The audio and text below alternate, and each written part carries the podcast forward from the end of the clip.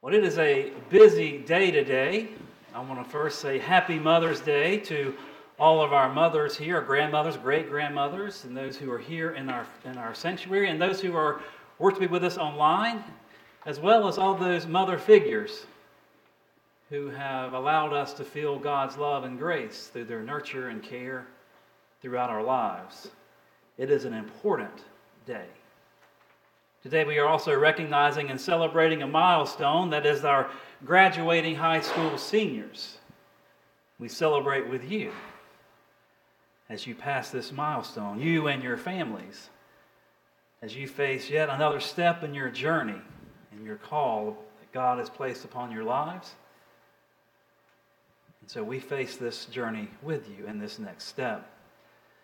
It has been a busy morning as the, as the seniors and their families um, had a brunch together. I want to thank Leanne and for the junior class that has um, helped provide food and, and serve the seniors this, this morning. It was in our new parlor, began at 10 o'clock. So we, that was a wonderful time. I actually had a little, it was one of those sausage ball things. Those are fantastic.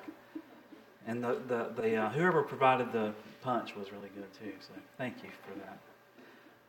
Um, also, Debbie Richards was coordinating our um, Mother's Day uh, service project, which was to arrange flowers uh, for those uh, mothers and mother figures from our church who could not be here with us in person and who are either in nursing homes, facilities, or um, homebound. So we um, we appreciate her and all those who have helped her and provide these arrangements.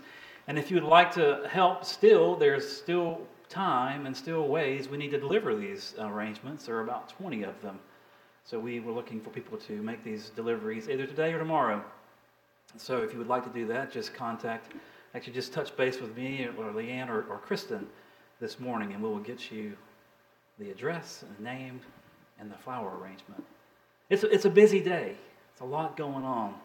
And these are important moments in our life as we remember and we celebrate the love that is reflected, God's great love for each of us, that is reflected by our mothers and these, and these wonderful women of our lives, and by parents, and by the church, as we celebrate together these achievements.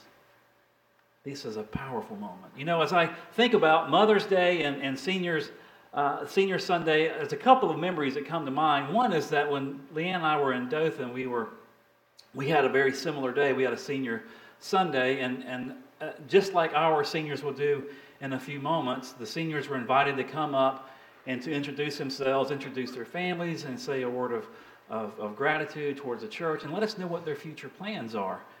And so we we had that moment in the church, and then there was uh, one particular student, one senior who was a fixture around the church. He was always there, always. Always playing basketball or something in the gym, always up to something, usually something no good.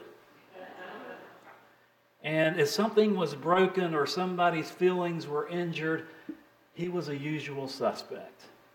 He was just that kid. He's a great kid. He's a great man now. But on this particular Sunday, he knew his he knew his history, he knew his story, he owned it. So when he came forward and he stood in front of the microphone, he introduced himself, gave his name, and he said, I just want to say to the church, I'm sorry. and I think how appropriate is that on Mother's Day and on Senior Sunday? You know, I, I'm not a mother, but I know what I did to my mother. And I think we all have those histories and memories. So, how appropriate is it that we just pause for a moment and celebrate our mothers? And maybe in those celebrations, we pause even for a further moment to say, I'm sorry. So maybe I'll call my mother today and say, I'm sorry. Maybe not. Maybe I'll just say, Happy Mother's Day. Uh, but this is another memory that comes to mind for me on this day as we think about seniors moving into this into their this new chapter, this next step in their journey. I think about this one occasion when our daughter Ellie, she was in um, now she's in graduate school, but this is when she was in elementary, young elementary age, and she wanted to go to a summer camp. And uh, Leanne and I, we talked about it and said, this would be a great thing. Um, I went to summer camp a couple of summers and um, lived to tell about it. And Leanne went to summer camp and had great summer experiences. And so we thought this would be great for our daughter Ellie. So we, we um, decided, yeah, we'll sign you up, we'll register you, and we'll, we'll get you all geared up. Well, she wanted to invite, take a friend, and her friend was able to go. But Leanne was not able to be the one who would take them. She was on a, a youth mission trip or, or something involving the youth, but so it left it fell to me to be the driver to drive these two young girls, probably eight or nine years old, um, to the camp. It was about two hours away. And on the way, they were just, they were beside themselves on how much fun they were going to have. They were so excited. They just could not, they couldn't wait for this thing to get underway. And so I heard that in the back seat all the way. And when I wasn't listening to that, I was listening to the pop music they wanted to hear, the Disney pop music they wanted to hear. Oh, my ears were bleeding when the time we got there. I was done. And so we pulled into the gate of this camp, and the, the director said, Well, you need to go down. You're, gonna, you're in camp number, what, a cabin number, whatever. And they said, Go down, take a right, and you go down, and you'll, you'll see the cabin there, and just pull in, and there will be a, um, a cabin director, um, counselor there, and they'll help you get everything unloaded and get you checked in. I said, Great. So we drove down, took the right, went down, came to the cabin, and, and now this girl, they're, they're looking out, and there, there's kids everywhere. And I could just tell they were just, they were ready to jump out the windows to get going. So we, we pull in, and I, I pull up to the cabin, and I, and I open up the door, and I get them out, and they just take off. They bolt into the cabin. And I'm like, well, I'm, I'm stuck with the luggage.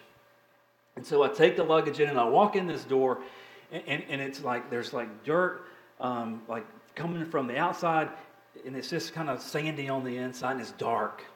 And there are bunk beds everywhere. And, and it's, it's frigid cold, and it's, it's like a cave. And I'm thinking, this is where they're staying?